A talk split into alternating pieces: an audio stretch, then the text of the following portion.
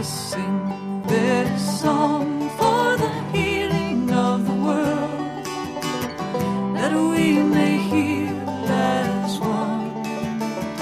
With every voice, with every song, we will move this world along, and our lives will feel the echo of our healing. Welcome to Spirit in Action. My name is Mark Helpsmeet. Each week, I'll be bringing you stories of people living lives of fruitful service, of peace, community, compassion, creative action, and progressive efforts. I'll be tracing the spiritual roots that support and nourish them in their service, hoping to inspire and encourage you to sink deep roots and produce sacred fruit in your own life.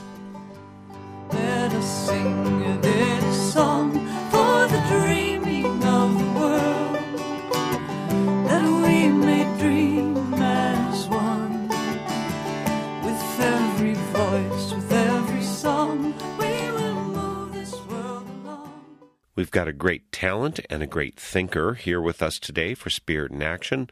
Peterson Toscano joined us in 2007 to talk about the ex gay survivor movement, but also to share about his stand up comedy with a profound edge.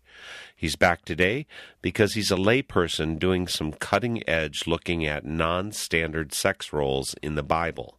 Actually, in a presentation he did to the joint conference of the Society of Biblical Literature and the American Academy of Religion, he called it Transfigurations Transgressing Gender in the Bible.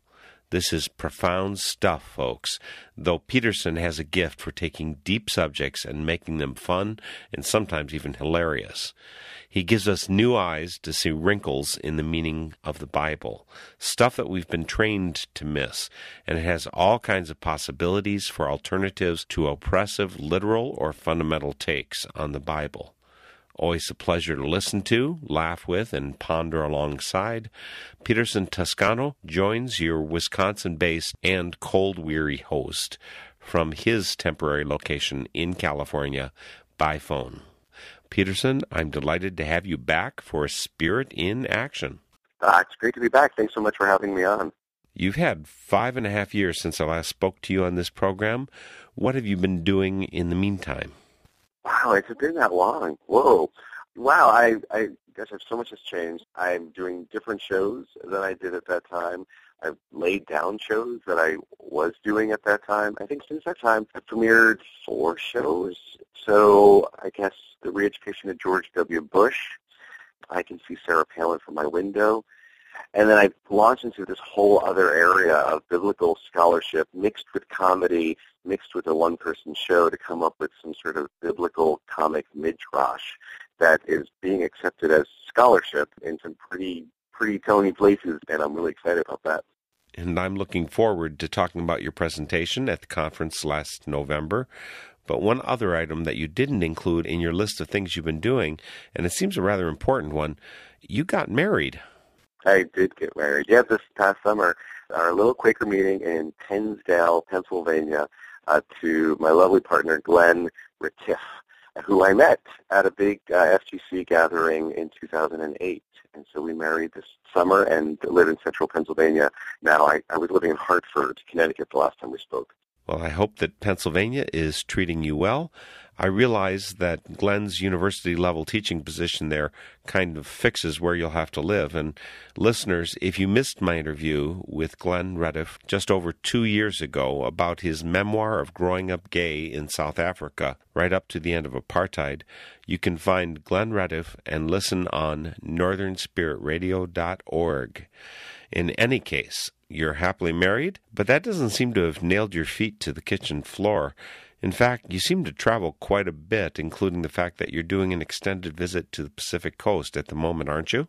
Yeah, I'm here on a three-week trip. Glenn was here for part of it, actually. He had to go back to teach. He's actually starting writing his new novel this week. So I feel like I'm home with someone who's pregnant, great with book, and is about to give birth or gestate or whatever happens to books in someone's gut. So he's back home. But yeah, I've been on the road a lot. I had a month-long tour in England, Ireland, and Malta back in September. And I've been doing more like mini tours so that I'm home for a nice stretch of time and then I'm away for three weeks or a month. So I'll be in North Carolina in February and LA in April. And then I think at Haverford College I'll be for three weeks, March into April.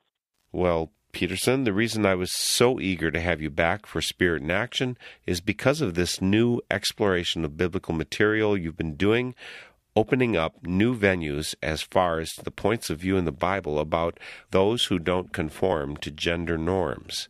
As you know, I heard you present some of this material as part of the five days of Bible half hours you shared at the summer 2012 Friends General Conference gathering. Even though I was leading folk dancing till late at night at that gathering, I eagerly got up every morning to be there for your 8 a.m. presentations. This body of material was, I believe, a vital ingredient in the presentation that you made to the rather notable Bible conference in Chicago in November. Tell us about that conference. So the conference was the uh, Society of Biblical Literature and American Academy of Religion conference. It's the big mother lode conference for Bible scholars. About 8,000 come from all over the world. You know, it's I guess like the Bible con. These are the people who are doing serious scholarship in all kinds of areas, and I was thoroughly intimidated to be invited to do my presentation about gender variant people in the Bible, because that's what I look at, people who don't fit the traditional gender roles and presentations, gender benders in the Bible. So I was thoroughly terrified to present my work and then have it peer reviewed in front of my face by five scholars who reviewed it in advance. Oh my goodness, that's harsh, isn't it? Don't they all have degrees like PhDs in theology and all that? Oh, they're, and they're all like published, and they're all like write the textbook. So, you know, I thought, well, this could possibly be my last gig performing this work because it could get so slammed into the ground that that's the end of that. One of the things you're known for is your humor. Humor with a purpose, as I've seen it. Humor that leads us to get a glimpse of things we'd otherwise miss. But it's still humor, and this doesn't sound like a festival for stand up comedians. Was humor okay in that setting, and were you allowed to throw in that as part of your presentation? Yeah, I mean, I think partly because we're doing scholarship, but also I remember in the evangelical churches that I was a part of for so many years, there was always lots of humor from the pulpit, uh, lots of Bible jokes and telling the stories. Some of these stories are really are really funny and really weird, like weird little details. Like, okay, so you have this, you know, one funny, I think a funny Bible story in the middle of a tragic Bible story is Jesus is arrested in the garden and it's chaos, right? They arrest Jesus and you've got disciples running here and there and there's this one young man who's wearing a linen cloak and the soldier grabs the young man. the young man pulls away. The guard's still holding the cloak, but the man runs away naked and pulls the cloak right off of him and dashes off. And I just love that that detail is included in that story. You can almost imagine, I don't know how much of it actually happened that way, but you can just see years later when the people were getting together, like, remember that fateful night when our rabbi was taken away?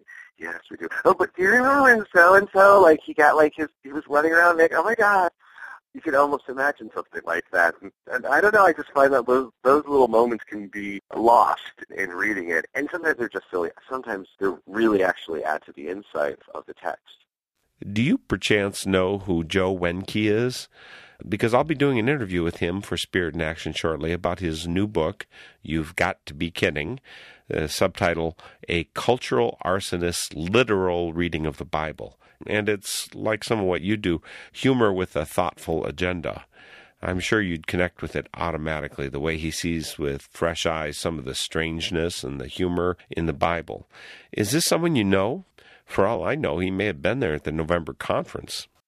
He may have been at the conference along with you know 7,999 other people. I have not run into him yet, but I'm definitely going to keep my eyes open now that you mentioned this. You know, my work is very much comedy-based, but it's also theater-based. So I get a lot of my insights by acting out scenes in the Bible, either by myself or staging it with other people. And I see stuff in the text, both funny and serious, that I haven't been able to find when I do traditional study methods. Now, the title of the presentation you gave at the conference was Transfigurations Transgressing Gender in the Bible. You know, that's a real mouthful, and I'm not sure that all folks are going to grasp immediately what the full implications are. Would you talk about at least one of those gender transgressions we can find in the Bible?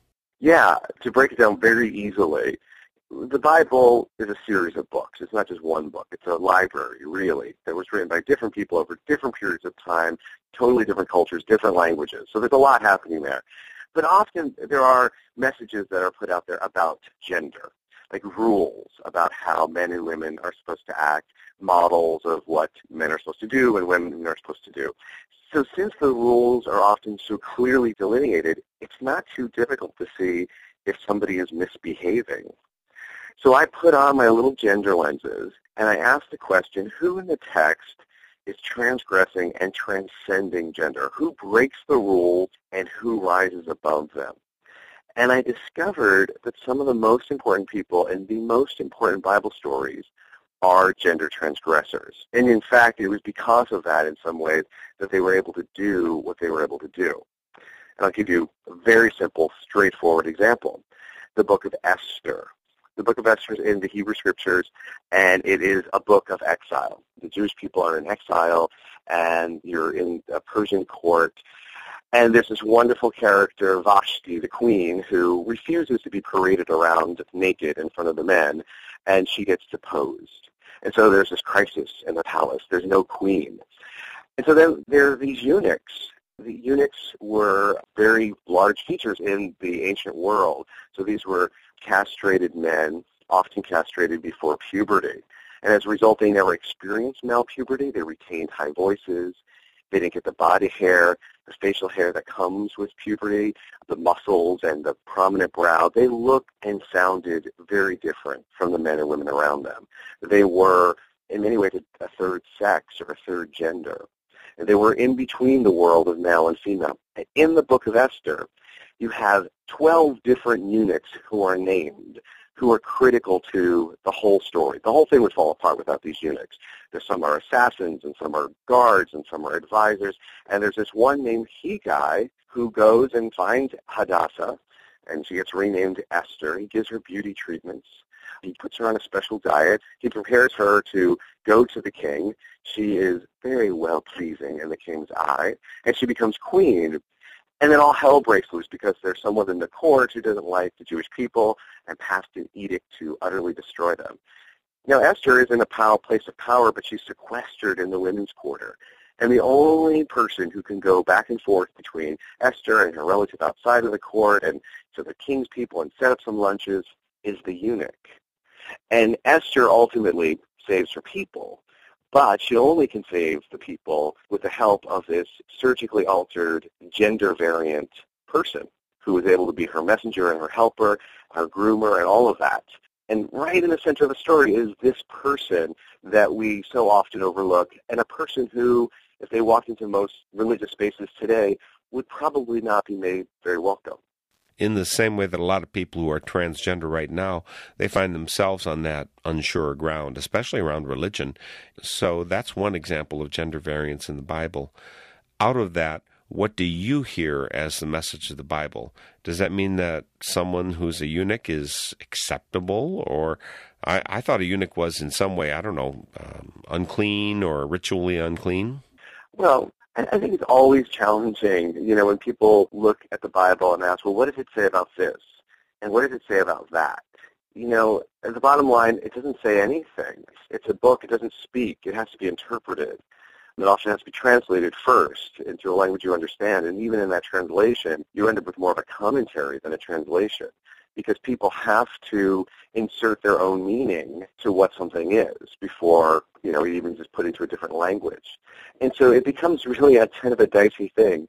Now, in the law, the Jewish law, there are definitely prohibitions against eunuchs and people with crushed genitals. They're considered an abomination. Yet in the book of Isaiah, there's this incredible passage of welcome and acceptance and affirmation, specifically of eunuchs in Isaiah 56 in, in a way, it's almost as if the text is correcting itself and saying, no, this is really the updated message here. And, and I love that, that you can see that within the text. And I want people to see that, that things can be corrected and moved on. So that in one place the eunuchs were complete outsiders.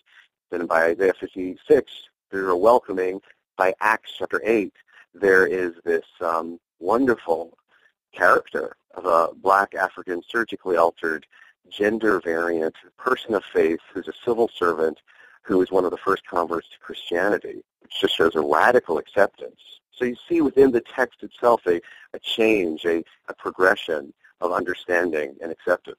You know, there's one Bible passage that so many people know, but I think that not too many people grasp the full implications of the story of the Good Samaritan.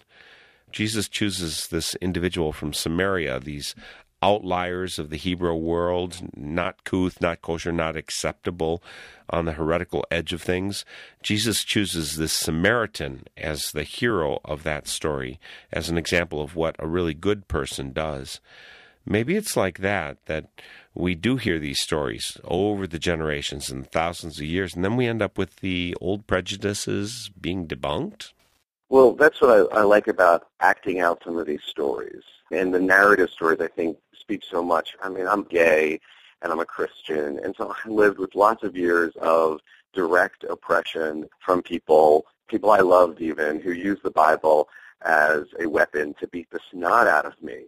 And, and so it became, you know, having to fight for my very humanity within the faith tradition that I chose to be part of. And, and I guess I could have left, but that didn't feel like an option to me, particularly at the time.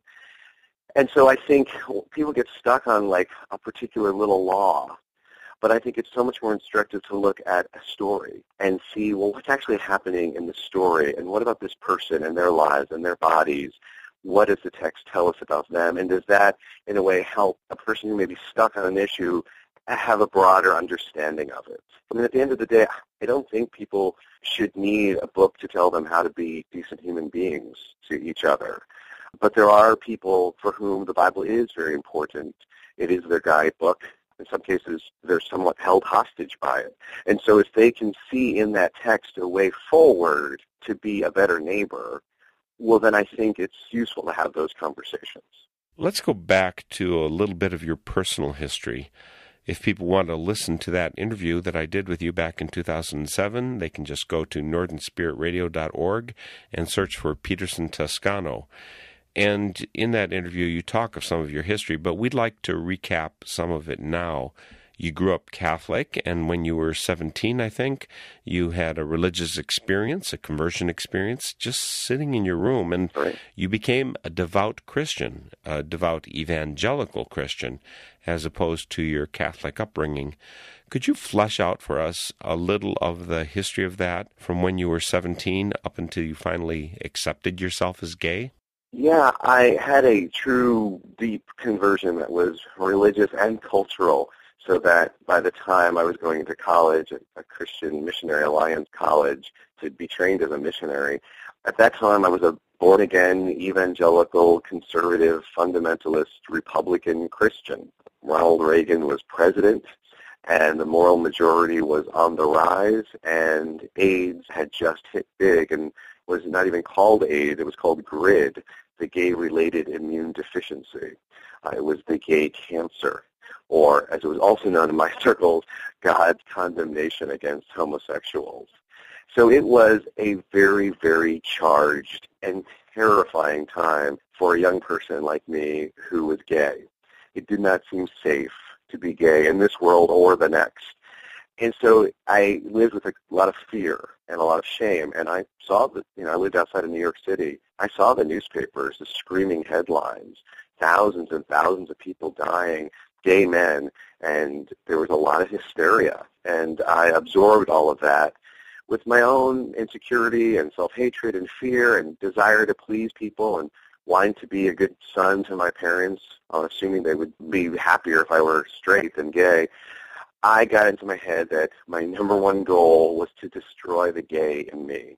And I submitted to all kinds of treatments and counseling sessions and bizarre experiences to try to do anything to fix what I saw was a problem. And, and I spent the next 17 years doing that. Married a woman at one point and went to the mission field. And every day, though, the real life I was living was one of trying to deny this reality and fight off anything that was gay in any way, even creativity, which I, I stopped using my creative mind. And it nearly destroyed me. Uh, and then finally, like that conversion experience so many years before, I, I sort of had this revelation of, you know, what are you doing? This is this is madness. But it, for whatever reason, it took me a very long time to figure that out. I'm sure glad you did figure it out. Could you recap also where you went from there? I mean, you decided that you could accept yourself. What does that mean that you did? Well, you know, most people think of a coming out experience as some sort of like triumphant party thing. For me, it was almost like accepting a diagnosis of cancer. Of like, okay, you've got the gay, all right, you're going to have to live with it. Uh, because in my head, I still, you know, was brainwashed in so many ways and thought that it was just a terrible thing to be gay. But you know, what are you going to do? That's what you got. And I needed to renew my mind, get a new script in there. So I did begin to meet people who didn't fit the normal stereotypes of what I was told a gay person was all kinds of people, you know, and all different ages and backgrounds and parents and grandparents and people who, guys who were into sports and who were, I mean, things that seem so silly now when I think about it, but at the time it was a revelation to meet all those folks. And then I started to realize I'm a person with a, a history. I'm a part of a people, and I have ancestors, queer ancestors, gay ancestors, like Walt Whitman and so many others. And I began to read their work, Audre Lorde, wonderful lesbian voice out of the 60s, 70s, into the 80s. And, and reading their words just helped me to find clarity in my own life.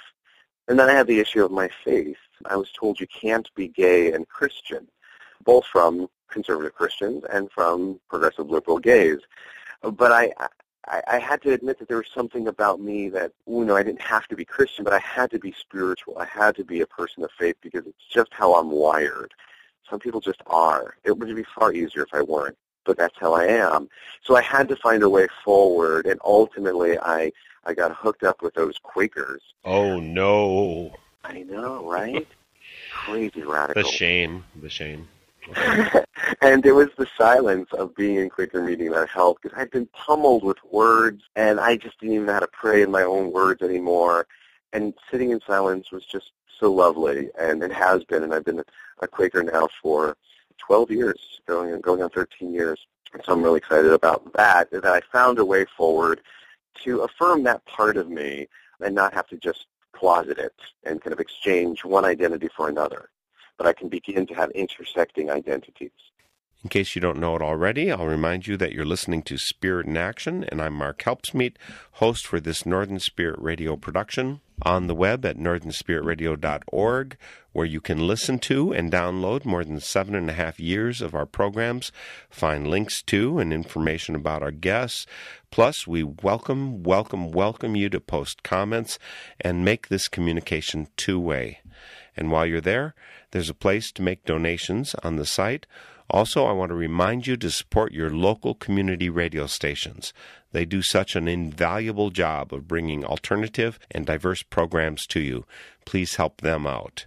Today's Spirit in Action guest is Peterson Toscano, and among his many exploits, and you really want to seek out this material, his performances, his talks, stuff like the re education of George W. Bush, or doing time at the Homo No Mo halfway house, or Jesus had two daddies. That's his most recent one. They're all gems, and there's a treasure house of laughs, meaning, and thought in each of them. So maybe you'd like to find out when he'll be in your area performing, or maybe you'd even like to set that up so that he'll enrich your community. You can find him at petersontoscano.com or just follow the link from northernspiritradio.org. Front and center for today's visit with Peterson is his November 2012 presentation at the Joint Conference of the Society of Biblical Literature and the American Academy of Religion. A paper he presented there called Transfigurations Transgressing Gender in the Bible. I want to revisit that presentation, Peterson, in part because I think you don't have the credentials to present at that kind of a conference. You talk about feeling intimidated were there other presenters who didn't have the piece of paper to say they were experts, or was the authority of what you shared was that just sufficient to carry the day? Well, I believe the vast majority of people who presented you know, had PhDs or PhD candidates, and they, they were presenting work from their dissertation. I was so different from the rest of them. I'm an independent scholar, so I'm not associated directly with any institution. And I don't have a master's or a PhD. And my biblical studies have been in a very independent sort of way. So one of the big questions I had going in was, do I have the academic stuff to do it? Maybe I don't have the credentials, but do I know what I'm, do I know what I'm doing? Are my interpretations, you know, sound? Is my exegetical work acceptable? and you know, and I've done work at lots of great seminaries, Chicago Theological Seminary, Vanderbilt. I've presented in like highfalutin theological places like the Lambeth Conference in, in the UK back in 2008. But this was a test, and I passed. I passed that test. Um, the scholars there were were very pleased with the scholarship, and they found that it was very well grounded. And then I've got high praise from really um, respected biblical scholars who even said that, that I showed them things that they hadn't seen before. And that to me was exciting, and, and in part it's because of my study method, which is both traditional tools, you know, using ancient languages and looking at the text and other, you know, history and all, but then also using theater to try to dig out deeper understanding of the text. Uh, and then see, once I find something, well, does it actually fit with the scholarship and what's in the text? Again, I, I think I brought out things that, that were have been overlooked and, and were able to present it in this performance lecture style that helped people to hear it in a fresh new way. You used the term midrash earlier, and that makes a lot of sense to me. Of course, that's from Jewish tradition where people kind of live into the text, live out an understanding of these ancient writings as they retell the story. And that's clearly what you're doing using theater. Is there a Christian equivalent of Midrash? Yes, in some ways. You know, I think there's a lot of imagination that goes into many sermons, and you know, sermons get a bad rap because they can sometimes have a very oppressive message, or they can have the same message and there's no room for new understanding. But I think the big difference is with Jewish Midrash, you can have multiple interpretations of the same story, and as long as you're not using the text to harm someone, it's a valid interpretation. While when I was in the evangelical church, there was typically only ever one approved interpretation of a story. And if you deviated from that script, well, then that was problematic. So I see, I see that's a big difference there in the period where you were an evangelical Christian, and maybe still are, you certainly were in a boat with a lot of fellow travelers who believed in a literal, inerrant Bible. How did you see it at that point in the past, and how do you see it now? Well, you know, it's a it's it's a very perfectly constructed world, the evangelical world of biblical literacy, in that you know you're looking to the text for an answer, and if you question the answer that you get, the response is yes, but it's in the text and the text is true. How do we know that? Because the text says that it's true, so we can trust it. Circular logic that goes on there.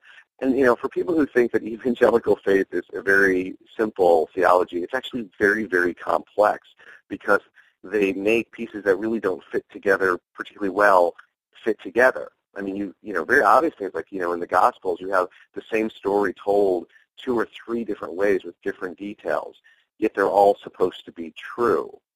And there's all sorts of work to make them fit together that just don't fit.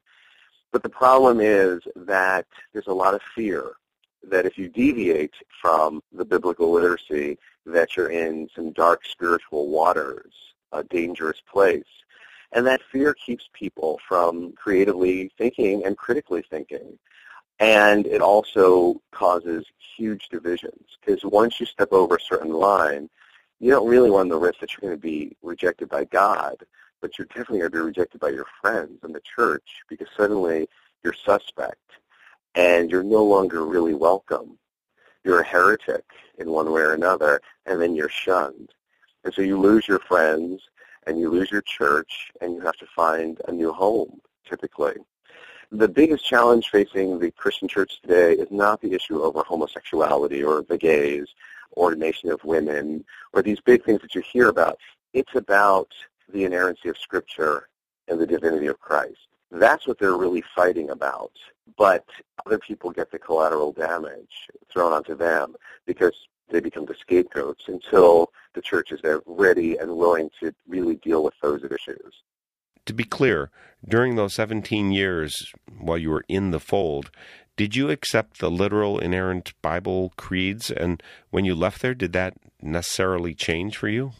Oh, I, I wholeheartedly, wholeheartedly believed and taught and, you know, preached and held fast the idea that this is truth and this is inerrant truth and it should be taken literally. But I had to bump up against reality and biblical scholarship and historical scholarship prove that that isn't correct. I mean, I didn't, I didn't understand actually in all those years where we got the Bible and how the process. That there was a, a process that this book has a history. That there were councils of people who had to decide what to keep and what to throw out, and a bunch of stuff got thrown out and a bunch of stuff got kept. And then there were even questions, like the Book of Revelation almost didn't make it, uh, and when they were making all these decisions, that the earliest text, I didn't know this, but they didn't have any punctuation. They didn't really have any chapter breaks or verse breaks, but they didn't even have punctuation. It was one big line of text. And depending on where somebody put a punctuation mark would change the meaning. And I didn't realize, too, I, I learned this from Bart Ehrman, his book, wonderful books about text, that the scribes often who wrote these texts, that they were illiterate. They literally were just copying. And so they could make mistakes and not actually realize unless they just visually saw. They didn't know the meaning of what they were saying. Uh, margin notes got added into text over the years. We don't have two transcripts of the, the Christian scripture that actually agree with each other 100%. We have no originals. And so how could I realistically say I believe that it's inerrant when there clearly are errors, textual errors? And that's just a reality that has to be acknowledged. When one does acknowledge that, then I think it helps to take away some of the fear involved in this, I think, heretical doctrine of inerrancy of Scripture, and not even a biblical doctrine. I'm sure, as a gay, that you've experienced years and even decades of oppression from people who use the Bible as a bludgeon to say that that person, that act is unacceptable, horrible, heretical, pointing at other people, of course. Are there parts of the Bible that you would have preferred, at least in the past, to have just cut out and tossed away and then say, okay, maybe now I could be okay with it? Has that ever been your temptation? I mean, there are a lot of people who just want to throw the whole thing out. Well, you know, I think of the Bible as a beautiful mess at times. I don't think women do so well in the Bible always. There are a lot of nameless women. Uh, women don't have much power in many places and are treated horribly. There are moments of unbelievable violence. People do some really awful things. And then in the midst of all that, there are some very amazing, powerful, moving, stories that are so profound to the human experience that they become archetypes for us. And, and you know, like Joseph and his brothers, who did awful things to him, and, and then he turns around and he's able to forgive them and become almost like the matriarch of the family, bringing them all together again. That's a very powerful story. And so I don't I don't feel the desire to to hack up the Bible Thomas Jefferson did that, and others have tried that. I think that's fine if people want to do that. I instead want to look at it a little bit critically and take a story like Sodom and Gomorrah and say, well, what are some other meanings we can tease out of this? Like, for instance, from a female perspective, what does this story look like and feel like when, you know, Lot offers his two virgin teenage daughters to this mob who want to rape these angels? And then Lot's wife is cruelly punished as she's leaving the city and she looks back. And we don't know why Lot's wife looked back. She's punished. She's turned into a pillar of salt according to the story. But perhaps she was looking back at what she left behind, the other women and their children who never are even considered in this census of good and evil people where God destroys the city because they couldn't find 10 good people. The women weren't even considered and the children weren't even part of that equation. Then you can begin to take the story and look at it from other ways. But it does mean being critical of all the characters, including God. And the character of God in that story doesn't actually come off very well. And if you look at it just as a story and you can say that, I think that's really helpful. And it helps to see that even in the Bible itself, God changes. Can you give us another example of the material you included in your presentation about gender variance that you did at the Bible conference? Sure. I, I mean, I talked a lot about eunuchs, including the two Ethiopian eunuchs that are in the Bible. There's the one in Acts and there's another one in Jeremiah. I think the one that moves people the most is a story that's well known to many Christians and even some non-Christians. It's a story of the Last Supper. So Jesus is going to get arrested and executed, and leading up to that, it's the time of the Passover. And the Passover is a feast that goes on over multiple days, so it's not just one meal, uh, you know, during that time. And they didn't have a place where they were going to have their Passover. There were no advanced plans. So one of the disciples asked, you know, well, where are we going to do it? And Jesus said, oh, uh, great. Go into the city. You're going to find a man carrying a pitcher of water. Follow that person home. Say to the master of the house that we have need of a place. And they're going to find an upper room, fully furnished, bam, set of preparations there. That's where we'll have our meal. Well, it's a strange story. I mean, for one, it's a very busy time of the year in Jerusalem. That there are empty rooms lying about is questionable. You know, so maybe Jesus had planned ahead without his disciples knowing. But secondly, why is a man carrying a pitcher of water in a society where only women and children carry water? Now, male slaves would carry water, but that's not the Greek word that appears in two of the Gospels, the Gospels that tell these stories. It just says a man. And if it were a really common practice, well, how would they know which man to follow? Because there would have been like 50 or 100 or 1,000 of them. It had to be a rare act. So it was a, a class transgressive act because free people didn't, free men didn't do that. And it definitely would have been seen as a, a gender transgressive act. Men don't do that. So it would be like almost saying, go to downtown Chicago, you're going to find a man with a business suit, red pumps, a floral hat, and a big purse. Follow him that's where we're having our meeting. And I don't know why in this story that man is carrying a pitcher of water, why that was the signal. If it was something personal to them that they identified as female, they didn't mind doing female work, I don't know. All I know is that when Jesus needed a place for, for what turned out to be their last meal together, that he said, look out for this gender bender, this gender outlaw, this person who's acting weird according to gender. Follow that person. That person led them to the room, that led them to their last meal together that leads millions of Christians today to the most holy moment of the service, Holy Communion. Right in the middle of that is this gender variant person. That story needs to be told, as much of it that we know of. That is amazing to me. Of course, I've read that passage before, and the significance went right over my head until you talked about it as part of last summer's Friends General Conference gathering Bible half hours, and bing, light went on for me. There's something there that most, maybe all of us, have just glossed right over. I imagine that insight really has to grab people's attention, even for scholars. How did they react when you shared that? Yeah, that, that's the kind of stuff that, you know, people take notice of, all kinds of people. You know, I've had many transgender women come to me and say, that was the moment I started crying when I heard that story. I had the a wife of a person who transitioned from male to female who was very supportive of her partner's transition uh, and is accepting her partner now as female. But when she heard that story, she just, it just kind of helped her to have a better image of her her now wife and just you know I don't know we worked for her at some psychic level to really give her a breakthrough. And I think what is most satisfying to me is lots of straight people who are not trans are really moved by some of these gender stories because they themselves for much of their life have felt bullied because they do things or they say things or they wear things that is considered wrong for them and there's all this gender policing going on. And it's, I think we're all very much tied down by these gender rules, regardless of who you're partnered with and how you identify. There's a bit of a, a gender tyranny that happens on every level in almost every place in our society.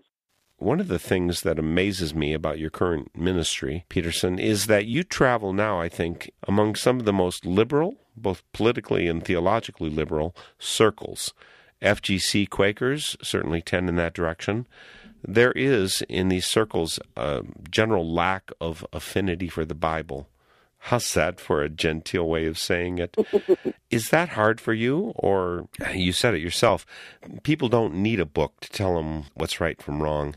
And yet, you're carrying this message which invites people to look deeply into the Bible. You're, I think, maybe reclaiming a resource.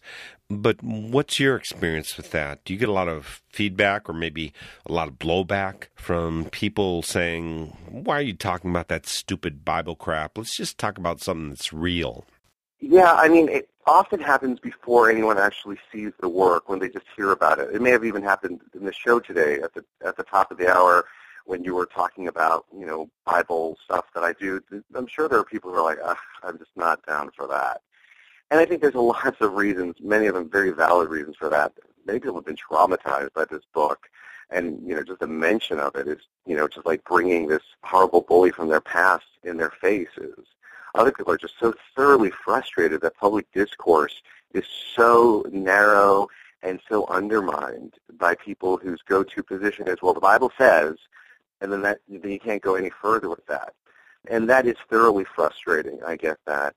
And I guess why I, I like to do what I do is I like to give some people hope that we can have deeper conversations that include the Bible, particularly because we still live in a society that this book is not just very important, but the most important thing in, in many people's lives, including policymakers. And so it's almost like needing to learn a second language so that one can communicate biblically with people who need that. And it's unfortunate. I'm sure I would like a different world that people would need to have that, but that's where we're at. It's like the parents of a of a, a transgender man I knew in Sweden. So he transitioned from female to male. Always knew he was male, although he was born female and assigned female at birth.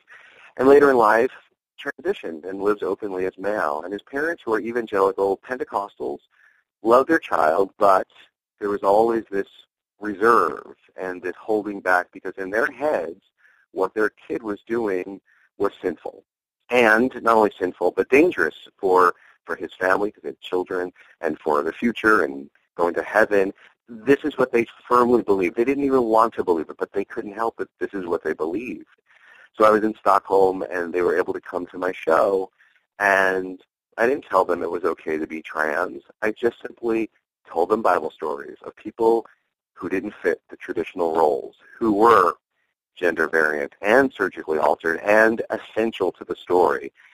And it gave them an on-ramp to get closer to their kid, to love their kid better, to then to open them up even to then read about the science and read about other narratives. It removed that stumbling block for them. And I, I think that's that's a good use of the work if it can do that. If it could get people a few notches ahead, if it opens up their brain a bit, then I think it's a useful tool. And I'd agree with you on that. Again, I heard you speaking at the FGC gathering last summer at the daily Bible half hours, and I saw transformation happening in people's eyes and hearts as we were sitting there. I felt it myself. Did I tell you about that? Because I saw that too, and it, it kind of took me by surprise. And here's a confession. I find that performing for Quakers is the most stressful audience to perform for. Quakers can be the most difficult and judgmental audience members. Um, I think sometimes because they can be just as literal as fundamentalists, but on different things. Like they sometimes miss the nuance of satire and irony and humor, uh, and can get so caught up with words that they miss the point and not all Quakers, but there's always enough, and they're usually vocal, that they'll come to me afterwards with all sorts of like niggly little detail things of issues that they had. One person complained to me because I talked about a character once who attempted suicide with Tylenol, and they came to me afterwards and were upset because I had product placement of Tylenol in my play. really? And I'm like, you know, and it, and this happens. How much did you get paid for that, Peterson? How much did you get paid for that? Lord have mercy. so, you know, it happens all the time. So I went with great fear and trepidation. Like, I know there are a lot of people who don't like the Bible to begin with, and there's lots of territory I'm treading on, gender and all sorts of stuff. I can get all kinds of people pissed off. And I went thinking, I'm going to do this mostly academic presentation to help friends understand a little bit more about the work I do and how it works. It turned into like full-blown ministry in a way that I don't even think of myself doing, where every day, immediately afterwards and all through the day, people came to me in tears about how deeply they were touched, they were moved, the story spoke to them, it reminded them about something that they haven't dealt with in years. And I'm like just look, sitting there, I'm like, what's going on? What the heck is happening here? And then like people just kept coming to the Bible half hour, like more and more and more. And it's eight thirty in the morning. It's an ungodly hour to do anything. but there we were. And so it was a very strange experience for me and a wonderful one and turned out to be positive and all of my fears um, I didn't have to worry about anymore. And I'm sure it makes the name of Peterson Toscano ripe to go down, at least in Quaker history. That you can get by without having someone coming up and hitting you with the niggling details, whatever. There was a time over the past five and a half years where it appeared that most of your stuff was political. You know, I can see Sarah Palin from my window or the re education of George W. Bush. And I enjoy political stuff, especially when spiced by the kind of depth that you bring to any of your performances. But I sense that you're less on a political bent right now and that you're moving in a different direction or that you have moved in a different direction. Am I right about that? Has something changed for you and where are your leadings taking you right now? Well, I, you know, the, the re-education George W. Bush and I can see our see parent, fellow parent from their window, from my window, actually they sound very political. And in fact, that's why they were very hard to book, even in a time when people were really, really concerned about conservatism and Bush and all. What they really were were personal stories about my own family embedded in a political comedy. Because really the overarching story of both of those had to do with my mom's death from lung cancer. And that was the real story arc. Now, if you tell people you're going to come to a play that deals with someone losing their mom to lung cancer, they're not going to come. so if it's a political play with real political content, they're going to come and then they're going to get this like very more, much more complex message of this conservative Republican woman who was also very wise, and it creates some cognitive dissonance. And so that's what was going on with those plays. And it's interesting, since that time, my father also died of lung cancer um, very recently.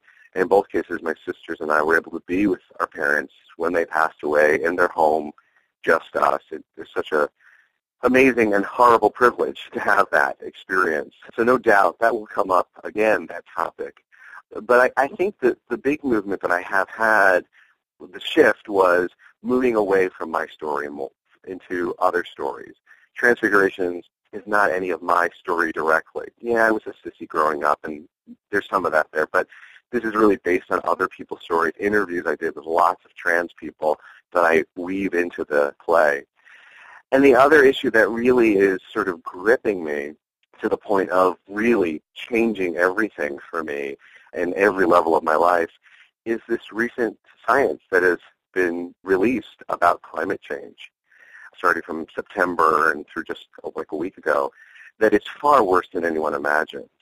That, you know, humans are definitely responsible and we have a very small window to turn it around before we get to a potential place where we've gone too far and the planet will become virtually uninhabitable for our children within the next 70 to 100 years. I mean, this is terrifying, overwhelming stuff that has gripped me and caused me to think about making some very clear personal decisions about it and wondering what is my contrib- contribution to a time in history very much like World War II when people are called upon to make great sacrifices for the future generations. And so I don't know what that's going to look like in my work. I know in my life it makes a difference. I've reverted back to a virtually vegan diet. I'm very seriously considering not traveling by air anymore, which I travel for my work, and so I've already have a book in. Uh, I have a, a show in L.A. in April. I'm going to take the train from Pennsylvania, and I'm going to do it in a very public way to begin raising awareness and talking about this. That something serious has to change on individual and national and international levels. It's that serious. It very well will be, I believe, the most important issue of our time that eclipses all others.